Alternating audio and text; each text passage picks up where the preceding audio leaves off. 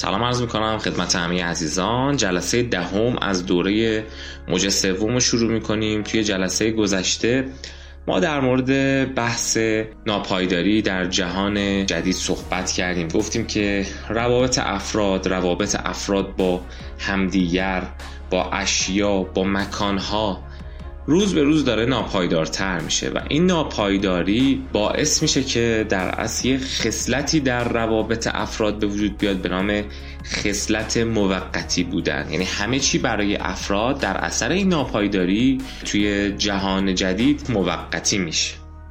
این ناپایداری بخش عمده‌ایش در اصل به خاطر همون بحث شهری شدن و رشد شهرهاست که خب به هر حال گمنامی‌هایی ایجاد میکنه یا باعث میشه که افراد دیگه روابطشون با هم سطحی تر بشه توی کل جامعه و حالا بحثایی که در جلسه گذشته توضیح دادیم. اما اون چیزی که به هر حال مهمه بهش توجه بکنیم اینه که مکانها روز به روز دارن جابجا میشن. شما سازمان‌ها رو می‌بینید که از جایی به جای دیگه تغییر مکان میدن و به هر حال دیگه مکانها ثابت نیستن برای افراد. افراد هم در مکان‌های مختلف جابجا میشن. یعنی علاوه بر اینکه خود سازمان‌ها در مکان‌های مختلف جابجا میشن، نهادهای مختلف جابجا میشن، خود افراد هم در مکان‌ها جابجا میشن.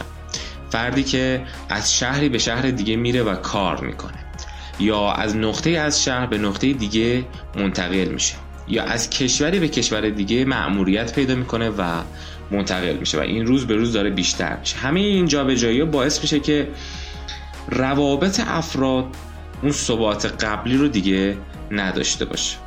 شما میبینید که روز به روز مثلا آگهی‌های استخدامی جدید میاد، حرفه‌های جدید رخ میده، دیگه حرفه‌ها هم ثابت نیستن.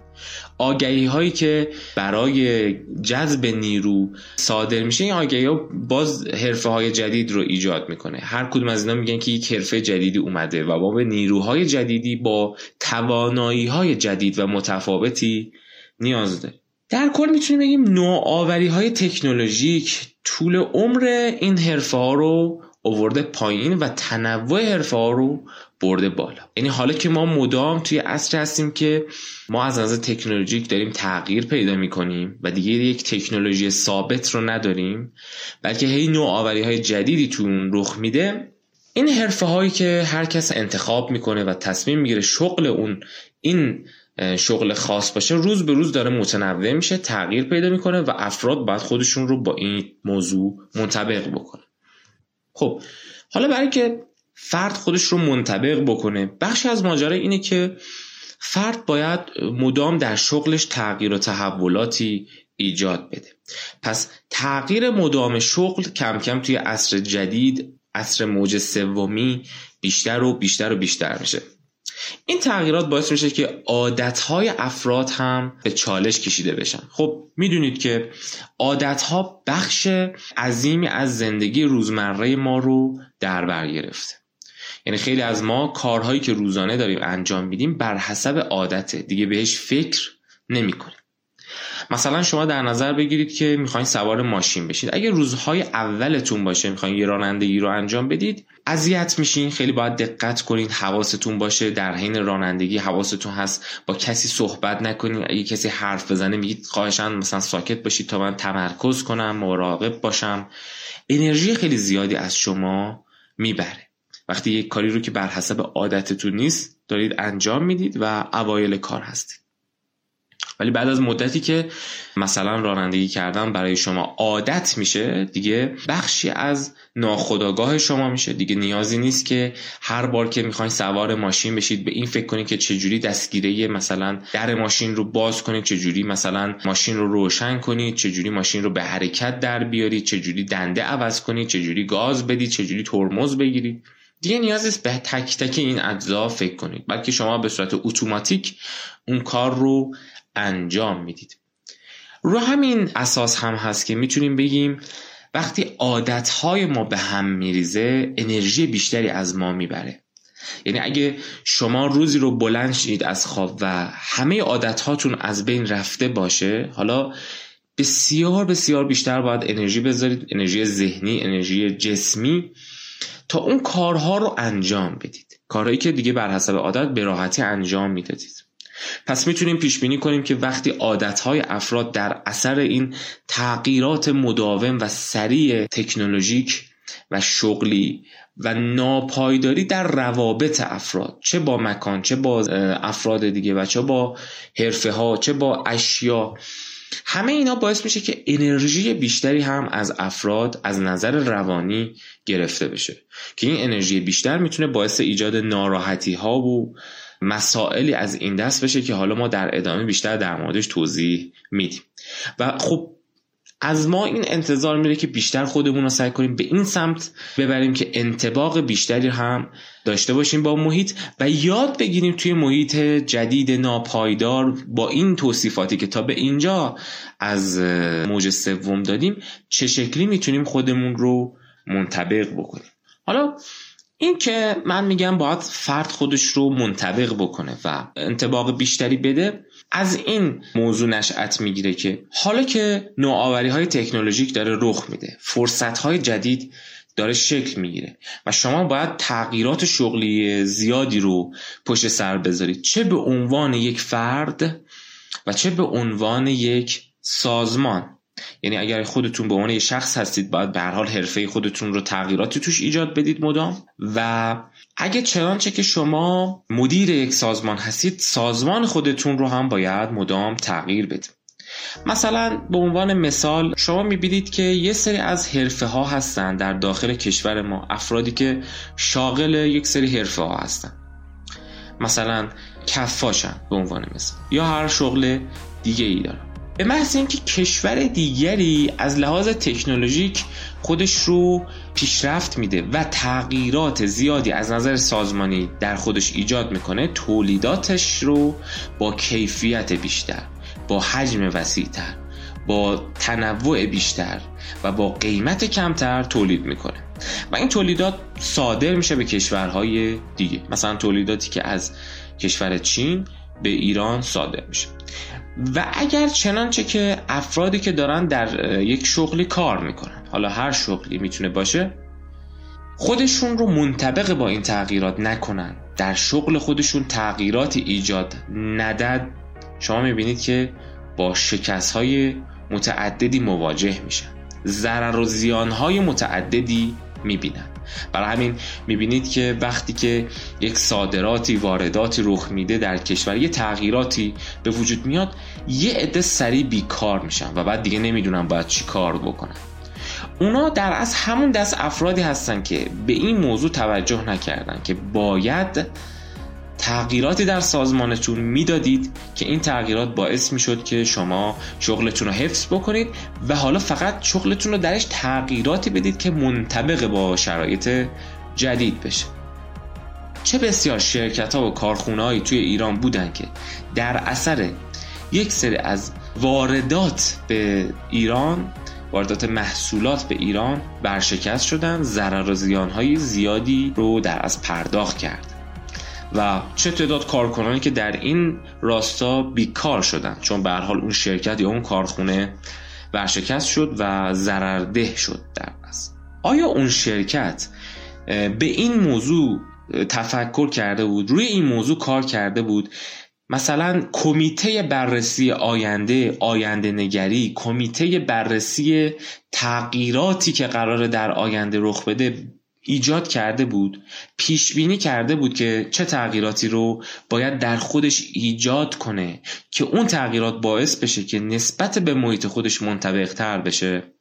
ما خیلی وقتا اگه بیایم بررسی کنیم، یه تحقیق جامعی تو این زمینه انجام بشه، میبینیم که اکثر این شرکت ها و این کارخونه ها و اون افرادی که بیکار شدن صاحب مشاغلی بودن و بیکار شدن، صاحب حرفه هایی بودن و بیکار شدن و ضررده شدن، میبینیم که اکثر اینها یا حتی همه اینها خودشون رو منطبق با شرایط جدید نکردن و به این اصول موج سوم اشراف نداشتن و در نظر نگرفته بودن.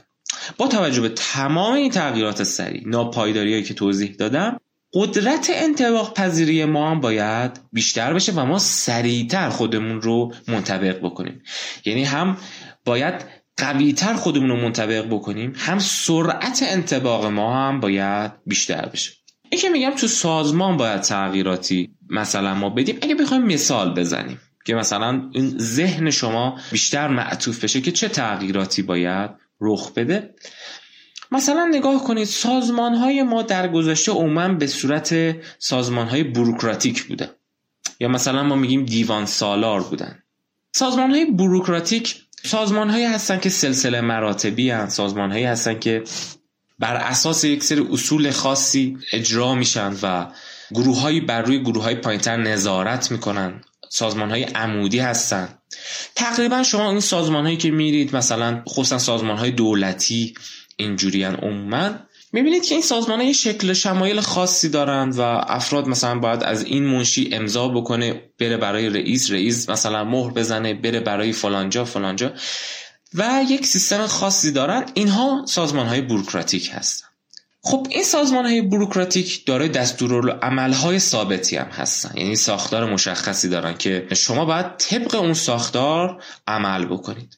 مثلا اگر که شما دانشجوی یک دانشگاهی باشین میتونید یک سازمان بوروکراتیک رو به راحتی ببینید. میبینید که دانشکده‌ای که توش درس میخونید یک رئیس دانشکده داره، بعد گروه‌های مختلف داره، گروه‌های مختلف رئیس گروه یا مدیر گروه داره. دانشکده بخشی به نام آموزش داره، بخشی به نام دبیرخونه داره، بخش‌های مختلفی داره. شما برای اینکه بخواید مثلا واحد درسی رو بگیرید، بخواید واحد درسی رو حذف کنید، باید از یک مسیر مشخص بوروکراتیک عبور کنید. از مثلا مسئول آموزشتون نامه‌ای بگیرید، این نامه باید توسط مثلا رئیس آموزش امضا بشه، رئیس آموزش ارجاع میده، مثلا اتوماسیون میزنه به منشی دانشکده، منشی رئیس دانشکده، منشی رئیس دانشکده ارجاع میده به رئیس دانشکده، رئیس دانشکده مثلا مهر میزنه. این دوباره یک فرایندی رو طی میکنه تا شما بتونید اون واحد درسی رو بگیرید یا اون واحد درسی رو حذف کنید یا اون مشکل اداریتون رو برطرف بکنید. شما میتونید یک سازمان بوروکراتیک رو به این شکل ببینید. همه این دستورالعمل‌های ثابتی دارن. شما باید از قاعده‌های ثابتی تبعیت بکنید. فرمای ثابتی، شیوه امضای ثابتی، نحوه مهر زدن ثابتی، نحوه تایید ثابتی، قوانین مشخصی. عموماً انعطاف زیادی هم نداره. اما سوالی که شما اینجا میتونید بپرسید اینه که چقدر این سازمان‌ها متناسب با تغییراتی که داره تو جهان رخ میده، این سازمان‌ها خودشون رو میتونن منطبق بکنن. به عنوان مثال من در دوران تحصیلم بارها شده بود برای من مشکلات مثلا اداری پیش بیاد. خب زمانی که مشکلات اداری برای من پیش میومد، خیلی وقتها هم بود که من توی دانشگاه نبودم، یا خیلی وقتها بود که من فرصت رفتن به دانشگاه رو نداشتم، یا توی شهری که محل تحصیلم بود نبودم، مثلا در یک شهر دیگه اقامت داشتم یا در یک شهر دیگه مشغول کاری بودم. برای اینکه من مشکل خودم رو حل کنم حتما باید حضور فیزیکی رو انجام میدادم، حتما باید میرفتم فیزیکی یک نامه ای رو، یک برگه ای رو به صورت فیزیکی میگرفتم و بعد به صورت فیزیکی تحویل مدیر گروه میدادم، نامه امضا میشد و همه اینها بعد به صورت فیزیکی و حضوری انجام میشد. چقدر این سازمان با این شیوه بوروکراتیک امروزه میتونه جوابگوی نیازهای دانشجویان یا کارکنان خودش باشه؟ اگه سازمان‌های ما مثل سازمان‌های دانشگاهیمون تغییراتی میدادن در خودشون، آیا میتونستن با استفاده از تغییراتی که از لحاظ تکنولوژیک میدن و افراد با استفاده از اینترنت بتونن خیلی راحت هر کاری رو انجام بدن، آیا ما نیازمون به کارکنانمون به این میزان بالا بود؟ خب میدونی یکی از نقدایی که عموماً به دولت توی ایران وارد میشه همین موضوعی که میگن کارکنان دولتی خیلی زیادن، دولت خیلی بزرگه، به عبارتی حقوق بگیرای دولتی زیادن. خب حقوق بگیرای دولتی که زیاد باشن، بخشی از بودجه دولتی همیشه صرف پرداخت حقوق نیروهاشه. اگه شما بتونید سازمان‌های خودتون رو جوری کارآمد بکنید که متناسب با این ویژگی‌های موج سومی باشه، از یه طرف مسائلی که برای افراد پیش میاد دیگه کمتره، استرس ها و استراب ها و مشکلاتی که حالا ما داریم توی این کتاب فیوچر شاکی که الان داریم مطرح میکنیم پیش میاد و حالا در ادامه میخوایم دقیقاً در موردش توضیح بدیم، همه اونا برطرف میشه. دانشجویی که میخواد یک کار اداری رو انجام بده، کارمند یا ارباب رجوعی که میخواد یک مشکل اداریش رو برطرف بکنه دیگه نیاز نیست حضور فیزیکی پیدا کنه، از این سمت به اون سمت، از این بخش به اون بخش مراجعه کنه. اگه ما خودمون رو منطبق با این اصول میکردیم، هرچند که من نمیگم که به صورت 100% انطباقی اتفاق نیفتاده یا به طور 100% انطباقی اتفاق افتاده، صحبت سر اینه که یک میزانی از تغییرات همیشه وجود داره ولی این تغییرات باید بیشتر بشه. اگه ما خودمون رو بیشتر منطبق میکردیم، مشکلاتی که برای افراد پیش میومد کمتر، هزینه های سازمانی ما هم کمتر بود. چه تعداد کارمندای در سازمان ها، خصوصا سازمان های دولتی وجود دارن که حضور اینها ضروری نیست و در صورتی که تغییراتی در ساختار سازمانی رخ بده، در صورتی که ما بیایم این سازمان رو بر اساس موج سوم تحریزی بکنیم، حضور اون کارمندان اونجا دیگه بیفایده خواهد. پس ما میتونیم این کارمندا رو یا به بخشای مهم دیگری که بهشون نیاز داریم انتقال بدیم، یا به هر حال از پرداخت هزینه اضافه به اینها خودداری بکنیم. و این چقدر میتونه صرفه‌جویی بکنه توی بودجه های ما و. حالا امروزه صحبت از سازمان‌های خودتحوله، سازمان‌هایی که میان و درش تحولات پیوسته‌ای رو انجام میدن که منطبق با نیازهای متغیر روز بتونه این سازمان پاسخگو باشه، بتونه این سازمان اون نیازها رو برطرف بکنه. امروزه دیگه میان برای که بخوان یک اقدامی رو در سازمان انجام بدن، تیم‌های ویژه موقتی ایجاد میکنن. دیگه قرار نیست شما یک نفر رو برای همیشه تا آخر عمرش استخدام بکنید تا یک کاری رو برای شما انجام بده. شما کافیه که یک تیم موقتی مشخصی رو استخدام بکنید، این تیم بیاد این کار رو برای شما انجام بده بره. تیم‌ها موقتی میشن، سازمان‌ها موقتی میشن، چون گفتیم خصلت عصر جدید ما داره به سمت موقتی شدن میره، ناپایداری داره رخ میده. حالا سازمان میاد دقت میکنه، دیگه اون ساختار بوروکراسی خودش رو به هم میزنه، منعطف میکنه. دیگه اینجور نیست که بیاد بر اساس جدولهای سازمانی این رئیس، اون مرئوس، این فلانی، اون کس دیگه و دستورالعمل‌های ثابت رفتار کنه. حالا میاد بر اساس تغییرات مداوم، تیم‌های موقتی کار خودش رو پیش میبره. ما امروزه طراحی مجدد سازمان رو در اصل میبینیم که توی نظریه‌های مدیریتی و بحث‌های سازمانی مطرح میشه. اگه شما سازمانی درست کرده اید، سازمانی تشکیل داده اید، چه شکلی میتونید یک بار دیگه اگه بخوایم از نو این رو تحریزی بکنیم چی کار کنیم؟ یه طراحی مجددی بکنیم که این طراحی مجدد باعث بشه که این سازمان منطبق بشه با نیازهای روز. تو این زمینه هم بسیاری کتاب ها و مقالات موجوده که حالا شما میتونید برید و مطالعه بکنید. مثلا من یکی از کتاب هایی که تو این زمینه مطالعه کردم از آقای مجتبی لشکر بلوکی بود که در زمینه طراحی مجدد سازمان بود. طراحی مجدد سازمان ایجاد میشه، تیم‌های موقتی، تحولات سریع، ساختارهای سازمانی داره منعطف میشه. ساختار بوروکراسی رو شما در نظر بگیرید. مثلا فرض بگیرید که توی ساختار بوروکراسی یک مشکلی ایجاد میشه، مثلا یه دستگاه دچار یک مشکل میشه. چه اتفاقی میفته؟ وقتی مشکلی پیش میاد، کارگره که این مشکل رو میفهمه، چون کارگره که داره با اون دستگاه کار میکنه. کارگر موظفه بیاد به سرکارگر خودش مثلا بگه، سرکارگر میره به سرپرست اون بخش میگه، سرپرست اون بخش میاد به مثلا مدیر اون بخش میگه، مدیر میره به مدیر کل میگه، مدیر مالی در جریان قرار میگیره، مدیر مثلا مخصوص ویژه این کارها در جریان قرار میگیره، نامه‌نگاری رخ میده، همه اینها کسب اجازه‌ای میشه، فرمانی صادر میشه تا تعمیرکار بیاد و اون دستگاه رو در از تعمیر کن. حالا همینجا میتونیم این سوال رو بپرسیم که این وقفه خیلی زیادی که ایجاد شد تا تک تک اینها به اون کس دیگه بگن، اون به اون کس دیگه بگه، در عصری که ما سرعت برام مهمه، شتاب مهمه، هزینه ها بالاست، دستگاهایی که هر لحظه دارن کار میکنن هزینه های زیادی رو دارن متحمل میشه. اگه تو بیای ساختارتو جوری تغییر بدی که اینقدر خشک نباشه، منعطف باشه، شما اینجا میتونی هزینهات رو کاهش بدی، سرعت تولیدت رو افزایش بدی. این تغییرات شدید تو رو هم باید تغییر بده، سازمانت رو هم باید تغییر بده. به جای اینکه سازمانت عمودی باشه، بالا به پایینی باشه، حالا سازمانت میتونه سطوح افقی رو هم ایجاد بکنه و سطوح افقی رو بیشتر بکنه. و همه این کارها در این راستایی که صرفه‌جویی بیشتری تو انرژی، توی زمان اتفاق بیفته، تولیدتون بیشتر بشه، مصرف منابعتون کمتر بشه، انرژی کمتری ببره، نیروهای کمتری رو به کار بگیرید. خیلی سازمان‌ها بیش از حد نیرو به کار میگیرن. میتونیم بگیم که هر عصری یه شکل خاصی از سازمان رو متناسب با آهنگ تغییراتی که داره توش رخ میده ایجاد میکنه.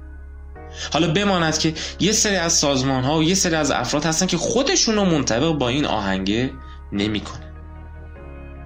و حالا صحبت اینه که اونایی که این خودشون رو منطبق نمیکنن دچار چه مشکلاتی میشه؟ آیا مسائلی برشون پیش میاد؟ آیا ضررهایی باید بدن؟ آیا مضطرب خواهند شد؟ آیا استرس های شغلی اینها بیشتر میشه؟ توی نظام جدیدی که داره ایجاد میشه که حالا توضیح دادیم به طور کامل، نقش مدیر بیشتر یه نقش هماهنگ کننده است و باید بین گروه های مختلف که داره تو سازمان ایجاد میشه و کارهای متنوعی که داره اتفاق میفته یه هماهنگی ایجاد بکنه. بعد دیگه ای که از این ناپایداری میتونیم راجبش صحبت بکنیم اینه که همونطور که گفتیم افراد حالا چون مدام دارن جابجا میشن از مکانی به مکان دیگه، کم کم ما تعهد به سازمان برامون تغییر پیدا میکنه. خیلی سازمان‌ها براشون مهمه که کارکنانی که دارن به اون سازمان تعهد شغلی داشته باشه. حالا اتفاقی که میفته چیه؟ ببینید شما یه سازمانی رو در نظر بگیرید، این سازمان میاد هنوز بر اساس اصول سازمان‌های موج دومی طرحریزی میکنه، ساختاراشو ایجاد میکنه، یه سری نیروها استخدام میکنه، برای استخدامش هزینه‌هایی میپردازه. این هزینه‌ها چیان؟ قبلا توضیح دادم. هزینه‌ای مثل اینکه جذب متقاضیان، اینا همه هزینه داره دیگه. شما باید تبلیغات بکنید، باید مثلا توی روزنامه‌ها، توی تلویزیون، توی جای مختلف، طراح سایت، امثال مختلف کسایی بیان و برای شما تبلیغ بکنن آقا مثلا فلان شرکت نیرو میخواد، شما هزینه میکنی، متقاضیا میان. باز اینجا یه هزینه دیگه هست برای گزینش اینها. شما باید مثلا یه سری روانشناس، یه سری متخصص رو استخدام کنی، بگی آقا این مناسب مثلا سازمان من هست یا نه، آدم مناسبی هست یا نه، به درد من میخوره یا نه. افرادی که بیان برای استخدام تو رو مورد بررسی قرار بدن، رزومه فرد رو، کارهایی که قبلا انجام داده، روحیاتش رو، تستایی که باید بگیرن و همه اینا که کلی هزینه داره و وقت میگیره. حالا از این بین یه عده استخدام میشه، مثلا از بین 1000 نفری که اومدن 50 نفر اینا استخدام میکنن. 50 نفری که استخدام میشن فرض بگید به عنوان متخصص وارد این سازمان میشه. خب حالا که روابط افراد ناپایدار داره میشه، روز به روز بیشتر این ناپایداری رو داریم میبینیم، احتمال اینکه این نیروهایی که حالا استخدام شدن به سازمان خودشون تعهد داشته باشن کمتر و کمتر و کمتر میشه، چون تعهدشون، چون پایداریشون، چون ثباتشون توی مکان داره روز به روز کمتر میشه. این نیروهایی که استخدام شدن به هر حال یه هزینه‌ای روشون باید پرداخته بشه. علاوه بر همه هزینه‌های استخدام و پیدا کردنشون، یکی از اصلی ترین و مهمترین هزینه‌ای که سازمان برای اینا میپردازه هزینه آموزش اینهاست. تک تک اینها ممکنه ابتدایی که وارد سازمان میشن لزوماً اون کارایی رو برای سازمان نداشته باشن. به مروره که فرد میتونه توی سازمان کارهای لازم رو پیدا کنه وقتی که آموزش‌های لازم رو ببینه. سازمان میاد کلی هزینه میکنه، دوره‌های مختلف برای کارکنانش برگزار میکنه و یه دفعه میبینه توی 2-3 سال بعد کارکنانش ترک شغل انجام میدن. یکی از مسائل اصلی که توی سازمان‌های ما مطرح اینه که آقا ترک شغلمون زیاده، ما میایم اینقدر هزینه میکنیم، بعد فردی که برایش اینقدر هزینه کردیم سازمان رو ترک میکنه. لحظه ای ترک میکنه که حالا تازه سازمان میتونه کارایی لازم ازش بگیره.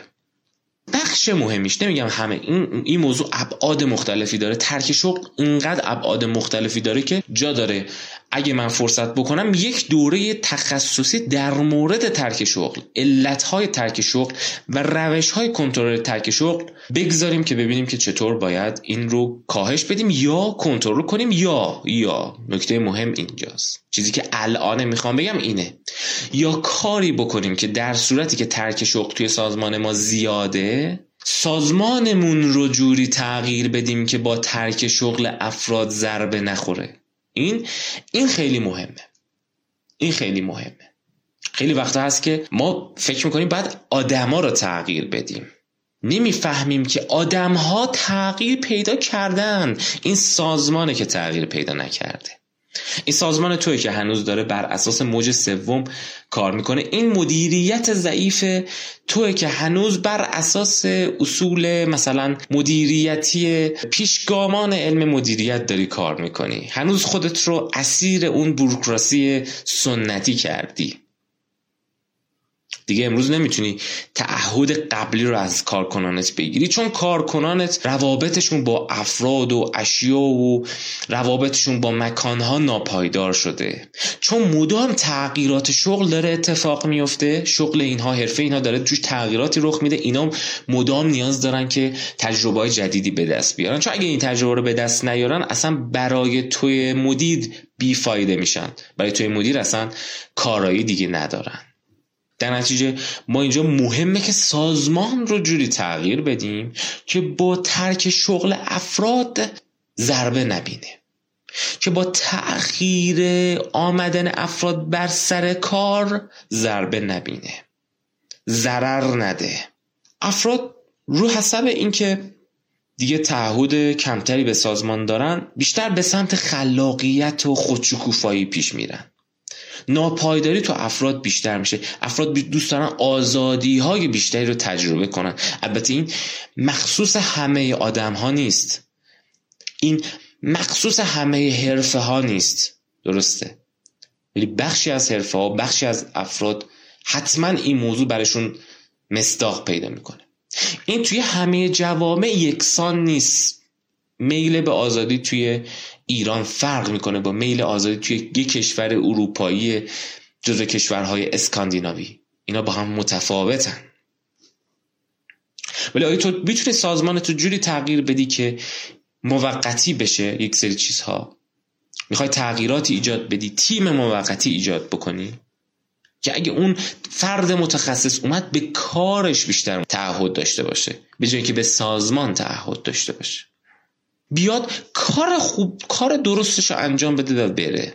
اگه خواست بره، اصلا شاید سازمان دیگه بهش نیازی پیدا نکنه، چون اگه تو یه تغییر ساختاری در سازمانت ایجاد کردی، اصول موج سوم رو پیاده کردی، دیگه اصلا نیازی نداره که اونو داشته باشی، چون هر بار که دوباره نیاز به اون فرد یا به اون تخصص داشتی، میتونی یک تیم موقتی جدید رو شکل بدی.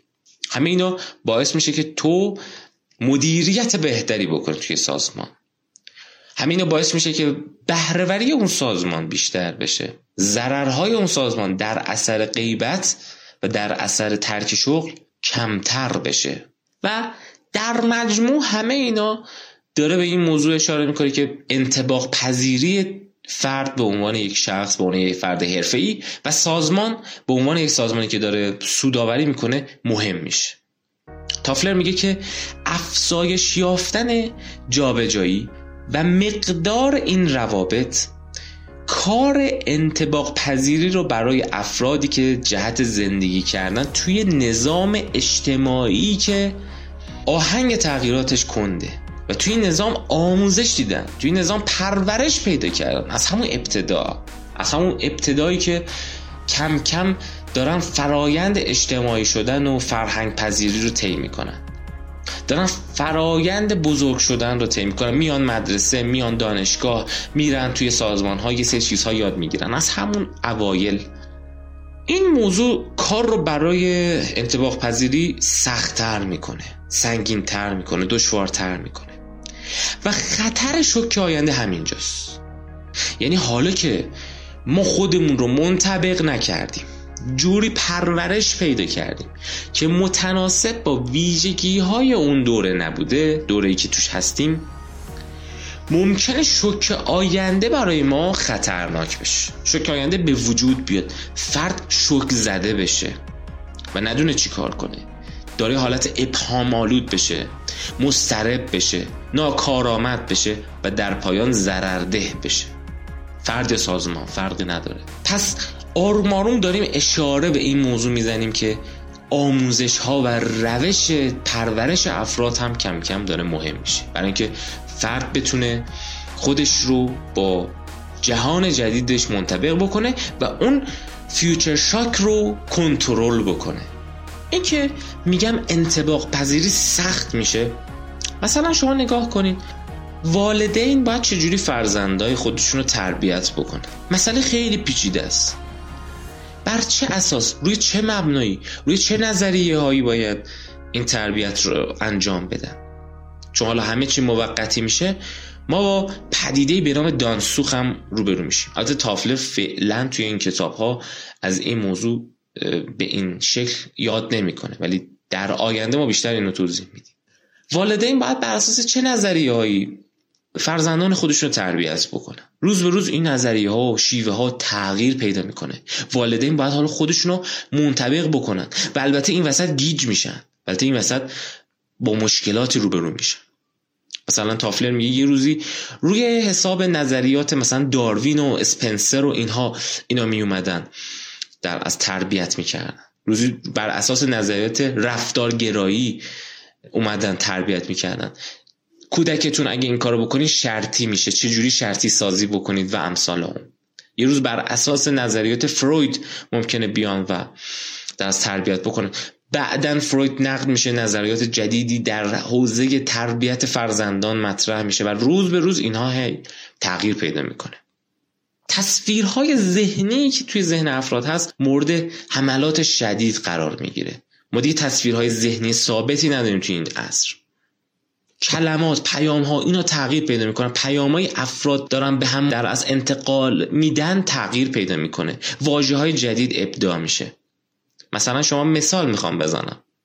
به فردی که خیلی توی جوون‌ها نگشته بگید مثلا این کار خیلی کار خزیه. تعجب می‌کنه، یعنی چی داری میگی؟ من بعضی وقتا یه سری واژه‌هایی رو از دوستانم، حتی افرادی که از من سنشون کمتره، میشنوم تعجب میکنم، میگم این واژه‌ای که گفتی یعنی چی؟ واژه جدید ایجاد میشه. پیام هایی که داره به ذهن افراد صادر میشه تغییر پیدا میکنه. اینها موقتی میشن، اینها روز به روز تغییر پیدا میکنن. همه این حوادثی که داره رخ میده و سریع و زیاده، مفروضات و تصویرهای ذهنی ما رو به چالش میکشونه و مدام اینها باید تغییر پیدا کنه. همه اینا داره میگه ویژگی هایی توی جهان مدرن داره ایجاد میشه که این خطر شوک آینده رو بیشتر و بیشتر و بیشتر میکنه. علاوه بر ناپایداری که از ویژگی های عصر جدید ماست، تازگی هم یکی دیگه از ویژگی هاست. به یکی از چیزهای خیلی مهمه که باید بهش توجه کنیم. شما توی دوره جدید مدام چیزهای تازه و جدیدی میشنوید. برای تو خیلی چیزا تازگی داره، ثابت دیگه جدیده. مثلا اخبار رو روشن میکنین، یه دفعه میگه که امکان ساخت انسانهای ژنتیکی وجود داره، انسانهایی که با تغییرات ژنتیکی تغییراتی پیدا کنن، تولد نوزادانی که با استفاده از مثلا اقدامات ژنتیکی زیستی اتفاق افتاده نه در رحم مادر، عضوای موقتی بدن ایجاد بشه. مثلا اگه کبد شما مشکل داره یک کبد جدید ایجاد کنیم به جای کبد شما. آیا مفاهیم ما تغییر پیدا میکنن؟ مفاهیمی که تو ذهن ما هستن. نگاه ما به مرگ تغییر پیدا میکنه، حالا که ما میتونیم مرگ رو روز به روز تغییرش بدیم، مرگ رو روز به روز به تعویقش بندازیم، عقبش بندازیم، با ایجاد عضوهای موقتی با عملهای جدید جراحی و اقدامات جدید پزشکی. تعریف ما از انسان تغییر پیدا میکنه، حالا که انسان رو میتونیم شبیه سازی بکنیم. ما روز به روز توی محیطی که قرار گرفتیم روز به روز چیزای تازه رو میبینیم. کم کم میبینیم که مثلا تولید کننده ها به عوامل روانی تو محصولاتشون توجه میکنن. فردیت، اعتبار، زیبایی، یه تغییراتی میدن، چیزای جدید درست میکنن که حالا متناسب با افراد خاصی باشه و هی چیزهای تازه تری به بازار در اصل صادر میشه. تغییراتی که تو خانواده رخ میده، مثلا کشت جنین، فردی اسپرم خودش رو اهدا میکنه. دو نفر زوجی که بچه دار نمیشن اسپرمش رو اهدا میکنه، این اتفاق میفته. یا نه، زوجی که بچه دار نمیشن لقاء مصنوعی رخ میده در رحم یک زن دیگه که بچه دار میشه، این اتفاق انجام میشه و یک بچه‌ای به دنیا میاد. و حالا این تغییرات، این چیزای تازه ما رو با سوالهای جدید هم روبرو میکنه. از نظر اخلاقی مادر اون بچه کیه؟ اونیه که اسپرمشو داده یا اونیه که در رحمش نوزاد در اصل ایجاد شده و به دنیا اومده؟ مادر کیه؟ کی حق داره؟ کی حق نداره؟ حق با کیه؟ توی سری از کشورها میبینیم که ازدواج همجنسگرایان قانونی میشه. حتی همجنسگرایانی که با هم ازدواج میکنن این امکان براشون فراهم میشه که فرزندی رو از یک پرورشگاه به عنوان فرزند خوانده خودشون بگیرن و در اصل خانواده رو تشکیل بدن. ما سوالات اخلاقی اینجا پیش میاد. آیا اینا پدر و مادرشن؟ مثلا فرض بگین خانواده که 2 تا مرد توش هستن یا خانواده که 2 تا خانم توش هستن، والدین اینجا چه نقشی پیدا میکنه؟ آیا اینا دیگه والدینشن؟ ازدواج ها، روابط بین دختر و پسر ناپایدار میشه توی مدت زمان این روابط. زمان این روابط در اصل ناپایدار میشه، دیگه ثبات نداره. در کشور خودمون میبینید که روابط بین دختران و پسران چه تغییراتی داره روز به روز توش ایجاد میشه. 4 ماه این دختر با این پسره، 5 ماه بعدی با کس دیگه‌ایه، سال بعدی شما میبینیش کس دیگه‌ایو داره. نه، چند سال به یه بار عوض میشه.